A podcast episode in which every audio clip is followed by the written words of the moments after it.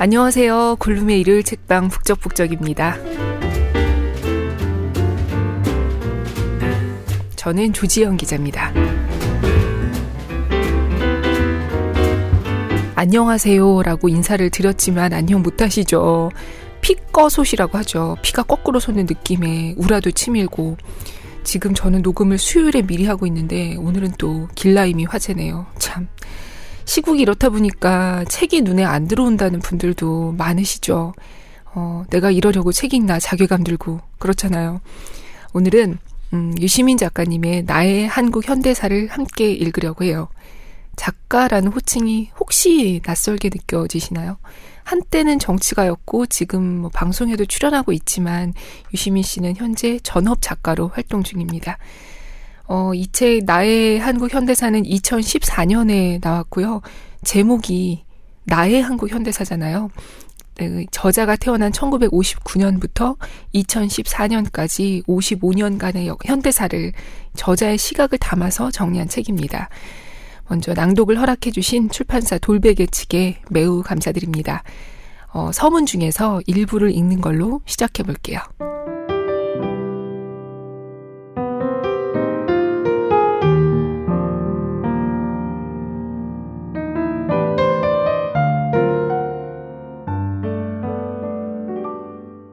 삶에서 안전은 무척 중요하다. 하지만 감당할 만한 가치가 있는 위험을 감수하는 인생도 그리 나쁘지 않다고 생각한다. 나는 그런 마음으로 내가 보고 겪고 참여했던 대한민국 현대사를 썼다. 1959년부터 2014년까지 55년을 다루었으니 현대사보다는 현재사 또는 당대사가 더 적합한 표현일지도 모른다. 나는 냉정한 관찰자가 아니라 번민하는 당사자로서 우리 세대가 살았던 역사를 돌아보았다. 없는 것을 지어내거나 사실을 왜곡할 권리는 누구에게도 없다. 그러나 의미 있다고 생각하는 사실들을 선택해 타당하다고 생각하는 인과관계나 상관관계로 묶어 해석할 권리는 만인에게 주어져 있다. 나는 이 권리를 소신껏 행사했다. 이 책에는 독자들이 모르는 사실이 별로 많지 않을 것이다. 사실을 많이 담기보다는 많은 사람이 중요하다고 여기는 잘 알려진 사실들에 대한 생각을 말하려고 노력했다. 1959년부터 시작한 것은 내가 그때 태어났기 때문일 뿐 다른 이유는 없다. 과거를 회고하고 싶어서가 아니라 현재를 이해하고 미래를 전망하고 싶어서 이 책을 썼다.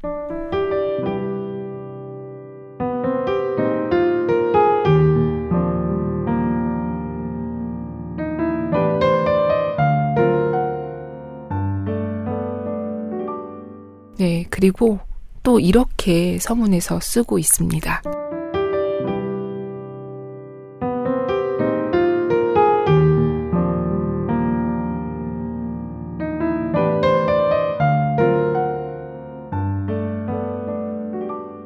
나는 이 책이 자신의 시대를 힘껏 달려온 동시대의 모든 사람에게 작은 위로가 되기를 기대한다.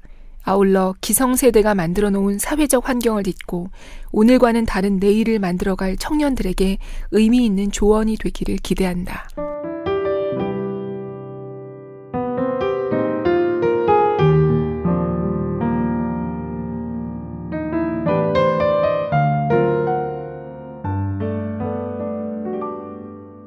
네.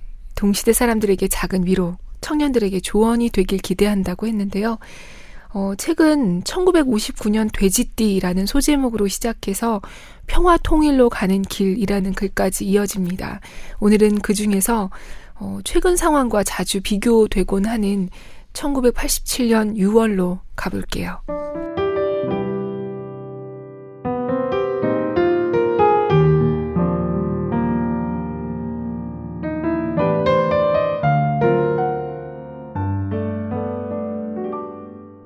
1987년 6월 10일 오전 민정당은 전당대회를 열어 노태우 씨를 대통령 후보로 지명했고 전두환 대통령은 그를 후계자로 지목했다. 국보는 그 행사를 겨냥해 같은 날 오후 6시 전국 주요 도시에서 박종철 고문살인 은폐 조작 규탄 및 민주헌법 쟁취 국민대회를 열었다. 그날 국민의 가장 큰 관심사는 연세대 학생 이한열 씨의 생사 문제였다.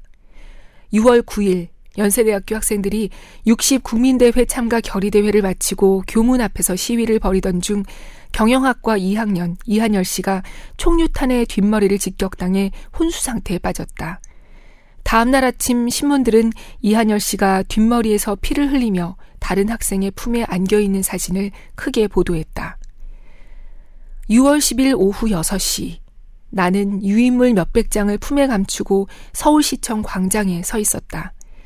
국본 지도부 인사들이 대회 개막을 선포하기로 한 성공회 본부를 경찰이 미리 봉쇄했지만 미사에 참여할 피아노 반주자 등으로 위장해 성공회 교회에 잠입하는 데 성공한 몇몇 인사들이 6시에 종탑으로 올라갔다. 종소리와 동시에 유인물 뭉치가 날아올랐고 구호가 터져나왔다. 서울시청 일대 거리는 그야말로 눈 깜짝할 사이에 시위대로 뒤덮였다. 최루탄이 터졌고 버스와 택시, 승용차들이 경적을 울렸다. 남산 아래 힐튼 호텔에서 대통령 후보 지명 축하연을 하던 민정당 국회의원들이 최루탄 가스에 쫓겨 흩어졌다. 거리 시위는 밤늦게까지 계속되었다. 전국 22개 도시에서 50만 명의 시민들이 참여했고 4천여 명이 연행되었다. 서울에서는 경찰이 시위대에 밀려 청와대와 세종로 정부종합청사 부근 전략 거점으로 후퇴했다. 시위대 일부가 명동 성당에 들어가 닷새 동안 농성하면서 투쟁 분위기를 이어갔다. 명동 일대는 아무나 와서 대자보를 붙이고 연설을 해도 되는 해방구로 변했다. 나는 노동자와 학생운동 출신 노동운동가, 청년 지식인들이 뒤섞인 자생적 비밀 결사에 속해 있었다. 한 시간 간격으로 세 곳의 중간 집결지를 정하고 나갔다. 모든 것이 오판이었다. 위인물은 금방 동났고 조직원들은 모두 흩어져 찾을 수가 없었다. 우리는 그렇게 큰 시위가 벌어지리라고는 상상하지 못했다. 1980년 5월 15일 서울역 광장에서 그랬던 것처럼 1987년 6월 10일 서울 도심에서 내가 본 것도 혼돈이었다. 그러나 이번에는 두렵지 않았다. 넥타이를 맨 젊은 직장인들과 더 나이든 시민들이 함께 했기 때문이다. 게다가 국본이라는 지도부가 있었고 양김이 이끄는 야당도 있었다. 6월 18일 최루탄 추방 국민대회에서 더 큰 민심의 파도가 밀어닥쳤다. 전국 16개 도시에서 150만 명이 참여한 이날 시위의 하이라이트는 서울이 아니라 30만 명이 시위를 벌인 부산이었다. 부산 시민들은 거리에서 교대로 잠을 자면서 밤샘 시위를 벌였다. 연속적, 동시다발적, 전국적 도시봉기가 본격적으로 시작된 것이다. 경찰은 전국에서 1,500여 명을 연행했지만 시위를 통제할 능력을 잃었다. 정부가 계엄령을 선포할 거라는 소문이 떠돌았고 주한 미군 방송이 미군과 군속, 가족들의 외출 자제령을 보도했다. 레이건 미국 대통령이 전두환 대통령에게 긴급 친서를 보냈고 국무부 동아시아 담당 차관보가 서울에 왔다. 6월 24일 통일민주당 김영삼 총재가 청와대에서 전두환 대통령과 만나 국민의 요구를 수용하라고 요구했다. 회담을 마치고 나온 김영삼 총재는 협상이 결렬되었다고 선언했다. 그가 투박한 부산 사투리로 협상은 갤렐되었다라고 선언하는 장면이 내가 본 정치인 김영삼의 모든 모습 중에서 단연 최고였다. 세 번째 파도는 6월 26일 국민 평화 대행진이었다. 전국 33개 도시와 4개 군에서 180만 명이 거리 시위에 나왔다. 맨손으로 시위를 한 60대회와 달리 시민들은 도처에서 투석전을 벌였으며 대학생들이 던지는 화염병에도 큰 거부감을 나타내지 않았다. 조심스럽게 사태 추이를 지켜보던 광주 시민들이 마침내 걸기했다. 그들은 이번만큼은 결코 고립되지 않을 것임을 확신했다. 광주에서만 20만 명이 거리로 나왔다. 목포, 순천, 여수, 광양 등 전남 전역의 도시에서도 수만 명이 시위를 벌였다. 경찰은 전국에서 3,500여 명을 연행했지만 점점 수세에 몰렸다. 30개가 넘는 경찰서와 파출소가 화염병에 맞아 불이 났다. 민정당 지구당사와 공공기관 건물 여러 곳에 화염병이 날아들었다. 경찰 차량 20여 대가 불타고 전복되었다. 전국 거의 모든 도시에서 벌어진 대규모 시위를 10만여 명의 경찰력으로 진압하기는 불가능하다는 사실이 명백하게 드러났다. 아무도 정부와 경찰을 두려워하지 않았다. 그 다음 국민대회에서 얼마나 더 큰 시위가 벌어질지 가늠할 수 없었다. 6월 29일 민정당 노태우 대통령 후보가 8개 항으로 이루어진 시국수습 특별선언을 전격 발표했다. 소위 6.29 선언이다. 대통령 직선제 개헌, 김대중 사면과 정치범 석방, 국민 기본권과 언론 자유 보장, 지방 자치제 실시와 교육 자율화, 자유로운 정당 활동 보장 등을 담은 이 선언으로 전국적 도시 봉기는 막을 내렸다. 전두환 정권은 야권의 분열을 일으키면 선거를 통해서도 재집권을 할 수 있다는 희망을 품고 6.29 선언을 했으며 이 희망은 결국 실현되었다. 그러나 그들이 12.12 군사반란과 광주학살, 그리고 천문학적 부정부패를 저지른 죄를 완전히 면책받은 것은 아니었다. 7월 5일, 이한열 씨가 끝내 숨을 거두었다. 7월 9일 서울역 광장에서 100만 시민이 운집한 가운데 연결식이 열렸다. 이 행사는 6월 민주항쟁의 에필로그였다. 연결식이 끝나고 경찰이 해산을 종용하면서 페퍼포구와 최루탄을 쏘자 100만 시민은 조용히 흩어져 집으로 돌아갔다. 헌법을 고치고 선거를 하면 정권을 바꾸고 민주화를 할 수 있을 것이라 기대했던 그들의 희망은 다섯 달 뒤에 물거품이 되었다. 하지만 6월 민주항쟁이 아무런 결실을 맺지 못한 것은 아니었다. 시민들의 정치 투쟁이 소멸된 공간은 노동자들이 채웠다. 독재 정권의 정치적 억압이 약화되자 곧바로 전국 곳곳에서 노동자들의 노동조합 결성과 파업, 거리 시위가 폭발했다. 노동자들은 재벌그룹 대공장의 노동조합을 만들었다. 7월 5일 현대 엔진을 시작으로 현대 미포조선 등 대규모 사업장에서 노조 설립 신고가 줄을 이었다. 마산, 창원, 울산 등 영남 지역 중화학공업 대공장을 휩쓴 노동조합 결성과 임금, 근로조건 개선 투쟁은 중장비를 동원한 거리 시위로 이어졌다. 8월 22일 거제 대우조선 노동자 이석규 씨가 거리 시위 도중 경찰이 쏜 직격 최루탄에 맞아 사망했다. 검찰은 노동자들을 지원한 노무현 변호사와 이상수 변호사를 장리의 방해 혐의로 구속했다. 이 사건을 계기로 투쟁은 수도권 중소기업으로 확산되었으며 정부의 강경 대응과 여론의 비난에도 불구하고 9월까지 지속되었다. 1987년에만 1,500개에 육박하는 노동조합이 새로 결성되었고 조합원 수는 23만 명이 늘었으며 7월에서 9월까지 3,300건이 넘는 노동쟁의가 발생했다. 그러나 가을이 되어 헌법 개정이 이루어지고 대통령 선거가 다가오자 국민의 관심은 정치에 집중되었다. 10월 유신 이후 민주화 운동은 연속적, 동시다발적, 전국적 도시 봉기를 일으켜 민중의 힘으로 독재 정권을 타도하고 민주주의 제도를 회복하는 일이었다. 그런 의미의 민주화 운동은 1987년 6월 민주항쟁의 승리와 더불어 막을 내렸다. 대한민국은 다수의 국민이 원하면 평화적, 합법적으로 정권을 교체할 수 있는 나라가 되었다. 민주주의 정치 제도를 활용해 현실의 구체적인 악을 제거하거나 완화함으로써 사회를 지속적으로 개량할 수 있게 된 것이다. 그런 점에서 1987년 이후는 민주화 이후의 민주주의 시대라고 말할 수 있다. 우리의 민주주의는 더 깊어지고 넓어졌다. 하지만 아직 성숙하지는 않았다. 민주적 제도가 있다고 해서 민주주의가 이루어지는 것은 아니다. 그에 맞는 생각을 하고 그에 맞는 행동을 해야 성숙한 민주사회로 나아갈 수 있다. 다시 말하지만 민주주의는 제도와 행태, 의식의 복합물이다. 물론 제도가 무엇보다 중요하다. 장기적으로 보면 모든 제도가 의식과 행태의 산물이지만 단기적으로는 특정한 제도가 그에 맞는 의식과 행태를 북돋우기 때문이다. 민주화 이후의 민주주의는 1987년 가을 여야 정당들이 합의하고 국민이 승인한 제도의 틀 안에서 작동해왔다. 그 제도의 틀을 1987년 체제라고 하자. 1987년 체제는 민주화 이전부터 존재했던 낡은 의식과 문화와 결합해 우리 민주주의의 성숙을 더디게 했다. 1987년 체제는 특정한 제도와 의식과 행태의 결합이다. 여기서 제도의 핵심은 대통령 중심제와 5년 단임 규정, 결선 투표가 없는 선거법, 국회의원 소선거구제다. 이 제도는 지역주의라는 낡은 의식, 동원 정치라는 후진적 문화와 결합해 민주화 이후의 민주주의의 한국적 특성을 만들어냈다.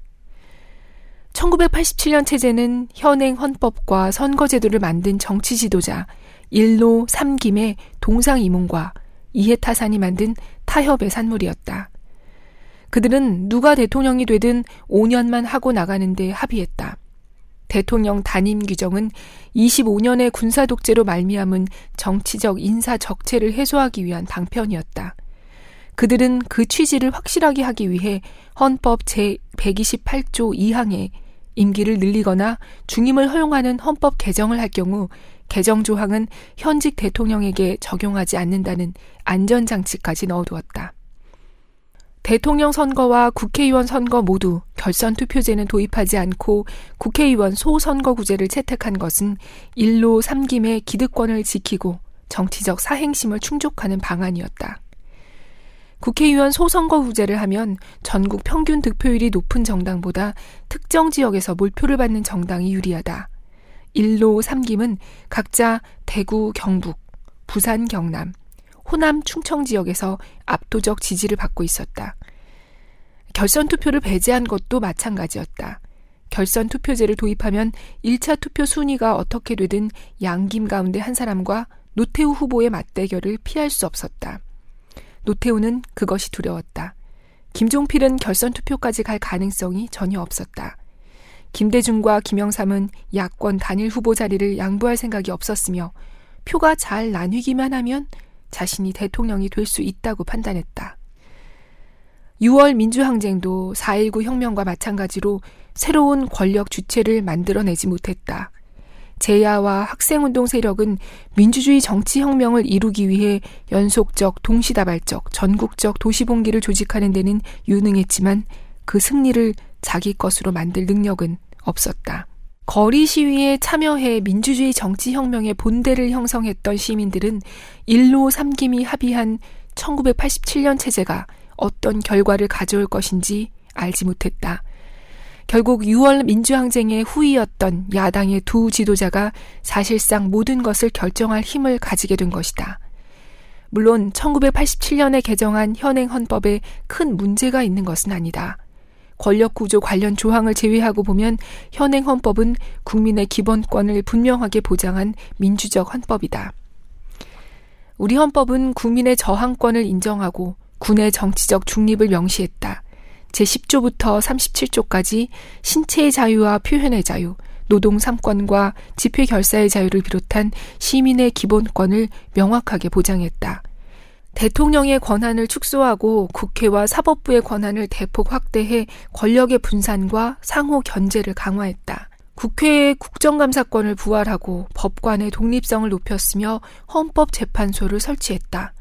최저임금제를 명시하고 성장, 안전, 적정한 소득 분배, 독과점 폐해 방지, 경제 민주화를 위해 국가가 규제와 조정을 할 수 있도록 길을 열어두었다. 시각에 따라 비판할 소지가 없는 것은 아니지만 우리 헌법은 민주주의 선진국의 헌법에 견주어 크게 손색이 없는 훌륭한 헌법이 되었다. 나는 이것이 바로 헌법에 투영된 6월 민주항쟁의 성과라고 본다. 1987년 10월 27일에 헌법 개정 국민 투표에 78%의 유권자가 투표했고 93%가 찬성했다. 12월 16일 제13대 대통령 선거가 실시되었다. 무려 17년 만에 대통령을 자기 손으로 뽑게 된 국민들은 기쁨에 들떴다. 하지만 내게 이 선거는 끔찍한 악몽이었다. 나는 양김이 후보 단일화를 할 것임을 믿어 의심치 않았다. 후보 선출 방식을 둘러싼 줄다리기 끝에 김대중 씨가 추종자들을 통일민주당에서 탈당시켜 평화민주당을 창당했지만 어떻게든 대선에는 한 사람만 나갈 것이라고 생각했다. 김대중 총재가 좀 더 훌륭한 사람인 만큼 최악의 경우에는 그가 양보를 할 것이라고 내심 기대했다. 그러나 후보 단일화는 이루어지지 않았다. 제야 인사와 대학생들이 양당 당사를 점거해 농성을 하면서까지 단일화를 요구했지만 양김은 끝내 거부했다. 평민당에서는 이른바 사자 필승론을 퍼뜨렸다. 객관적으로 보면 로또 당첨을 바라는 것과 마찬가지였지만 두 지도자는 각자 출마해 끝까지 선거를 치렀다. 야당이 분열되었고 제야가 분열되었으며 국민도 결국 분열되었다. 민정당 노태우 후보가 유효표의 36.6%를 얻어 대통령이 되었다. 통일민주당 김영삼 후보는 28%를, 평화민주당 김대중 후보는 27.1%를 획득했다. 신민주공화당 김종필 후보의 득표율은 8.1%였다. 유신 체제와 제5공화국을 같은 세력의 정권으로 보면 55.1%의 유권자가 정권 교체를 지지했는데도 전두환 정권이 연장된 것이다. 억울하고 분했지만 우는 것 말고는 할 수 있는 일이 없었다. 엄청난 희생을 치르면서 민주화를 이루어 놓고서는 결국 12.12 군사 반란과 광주 학살, 제5공화국 강권 통치와 권력형 부정부패의 제2인자를 대통령으로 뽑았으니 울지 않을 수 없었다. 김대중 대통령은 회고록에서 이때 후보 단일화를 하지 않은 것을 후회했다. 어찌 그렇지 않겠는가. 김영삼은 노태우, 김종필과 손잡고 민주자유당을 만들어 보수 정권의 대통령이 되었다. 김대중은 사수 끝에 겨우 대통령이 되었고 유신 본당 김종필과 권력을 분점한 탓에 소신대로 국정을 운영하지 못했다. 후보 경선에서 패배하고서도 독자 출마를 해서 무려 500만 표를 분산시켜준 이인재 후보가 아니었다면 김대중 후보는 이회창 후보를 이기지 못했을 것이다. 이인재 씨는 선한 의도가 있어야만 선을 행할 수 있는 것은 아니라는 삶의 역설을 온몸으로 보여주었다. 경선 탈당, 탈당, 신당 창당, 독자 출마로 이어진 그의 반칙 행위는 비판받아 마땅하지만 그것 덕분에 진보 정권 10년을 경험할 수 있었기에 나는 텔레비전에서 그를 볼 때마다 감사의 마음을 되새기곤 한다. 1987년 대통령 선거는 결코 공정하고 깨끗한 선거가 아니었다. 선거를 한 달 앞두고 대한항공 858기 폭파 사건이 터졌다. 정부는 범인 김현희를 선거일 직전에 김포공항으로 데리고 들어와 모든 신문과 방송의 뉴스를 도배함으로써 거센 북풍을 일으켰다. 정부 여당은 공무원과 통반장을 동원해 유권자에게 돈을 뿌렸다. 공무원들이 시청, 군청, 지하 강당에서 밤새 현금을 봉투에 담는 작업을 했다. 노태우 후보의 여의도 유세 때 마포대교는 인파로 가득 찼다. 차량 통행이 불가능했기 때문에 사람들은 마포대교를 도보로 건너 여의도에 가서 조직 책에게 돈 봉투를 받은 다음 다시 걸어서 마포로 나왔다. 전두환 대통령이 재벌에게 천문학적 규모의 정치 자금을 걷어 노태우 후보를 지원했다. 야당 후보들도 각자 구할 수 있는 만큼 돈을 구해서 썼다. 그러나 어쨌든 노태우 정부는 국민의 선택으로 수립되었다. 노태우 대통령은 양 김의 분열이 그리고 북풍에 휘둘리고 부패 선거를 용인한 우리 국민들의 의식과 행태가 만든 대통령이었다. 누구를 원망할 것인가?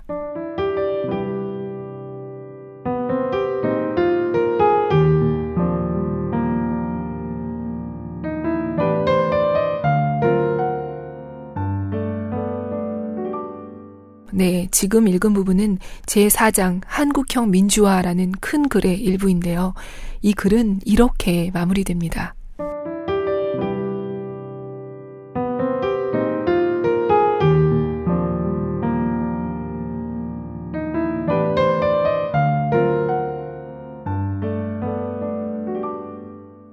(2013년) 시민들은 다시 촛불을 들었다. 이번에는 2012년 대통령 선거에 국정원과 기무사, 국가보훈처 등 국가기관이 불법 개입한 것을 규탄하고 진상규명과 책임자 처벌을 요구하는 집회였다. 천주교 정의구현 사재단이 박근혜 대통령 하야를 요구하는 시국미사를 열었다. 국가기관의 대선 개입은 이명박 대통령이 국가기관을 정치적으로 사유화해서 같은 당의 박근혜 후보를 당선시키기 위해 국민을 상대로 온라인 심리전을 벌인 조직 범죄였다.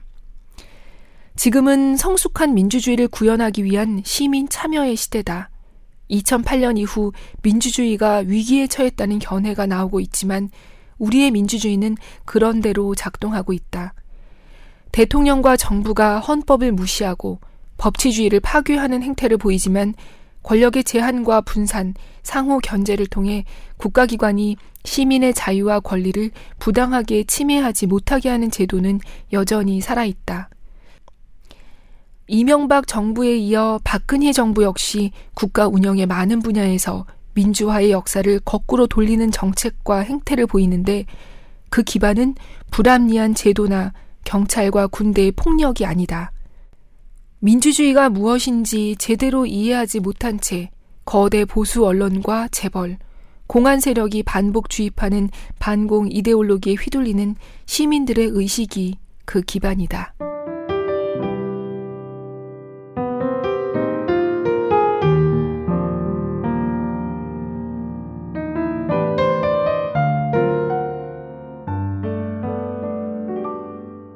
네, 저자는 책의 맨 뒤에 실린 에필로그에서 이렇게 말해요.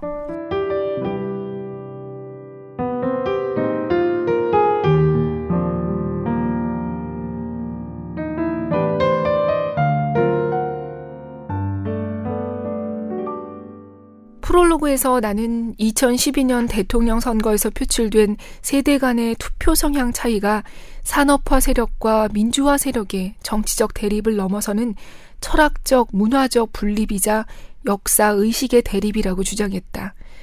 기성세대를 사로잡은 것은 욕망, 그것도 물질적 풍요에 대한 욕망과 분단 상황이 강요한 대북 증오와 공포감이었다.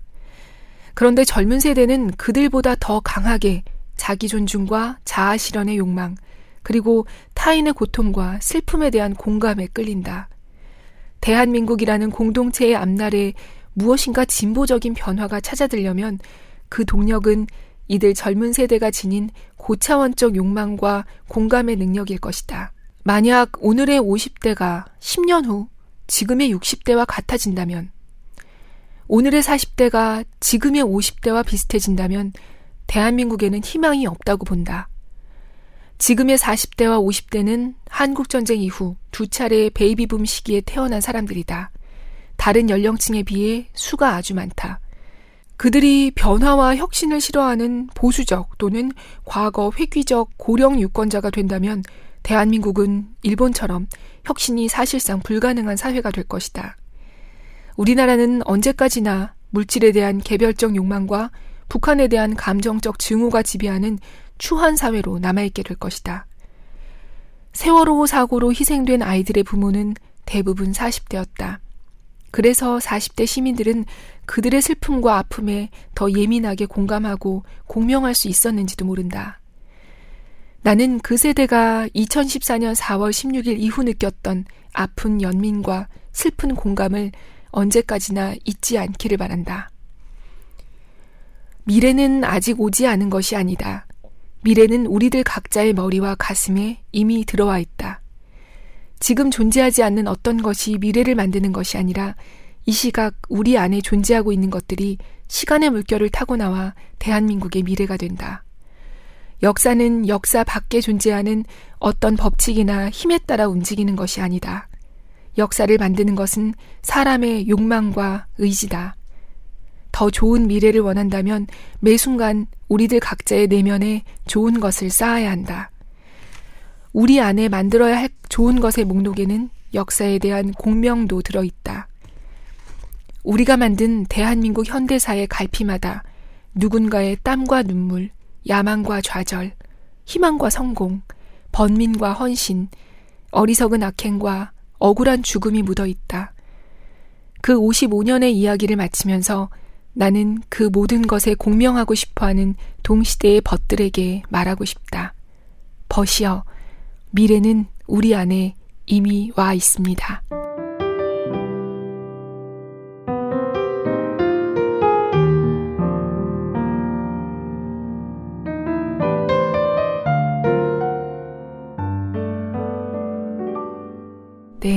오늘 준비해온 내용은 여기까지입니다. 어, 북적북적에서 이 책을 소개하려고 다시 읽다 보니까 재작년에 읽었을 때와는 또 느낌이 달랐어요. 음, 자녀들과 함께 읽어도 좋을 것 같습니다. 오늘도 들어주셔서 감사합니다. 지난 방송에 애정의 댓글 남겨주신 바파맘님과 맥스 한강님도 감사합니다. 어, 저는 그리고 오늘 낭독을 끝으로 당분간 치료에 전념하려고 해요. 이게 휴직을 했는데 몸도 기대했던 것처럼 잘 낫지 않고 또 이게 회사에 녹음하러 오는 것도 막상 휴직자 신분이라 눈치가 좀 보이더라고요. 저는 내년 봄에 어, 몸과 마음이 건강한 사람으로 복직해서 다시 인사드릴게요. 그동안 부족한 제 낭독을 들어주신 모든 청취자분들 보이지는 않지만 뭔가 연결된 느낌이었어요. 감사합니다. 어, 심영구 기자의 북적북적 앞으로 계속 소문내 주시고요. 어, 화병 나기 딱 좋은 요즘이지만 청취자분들 건강 잃지 마십시오. 안녕히 계세요.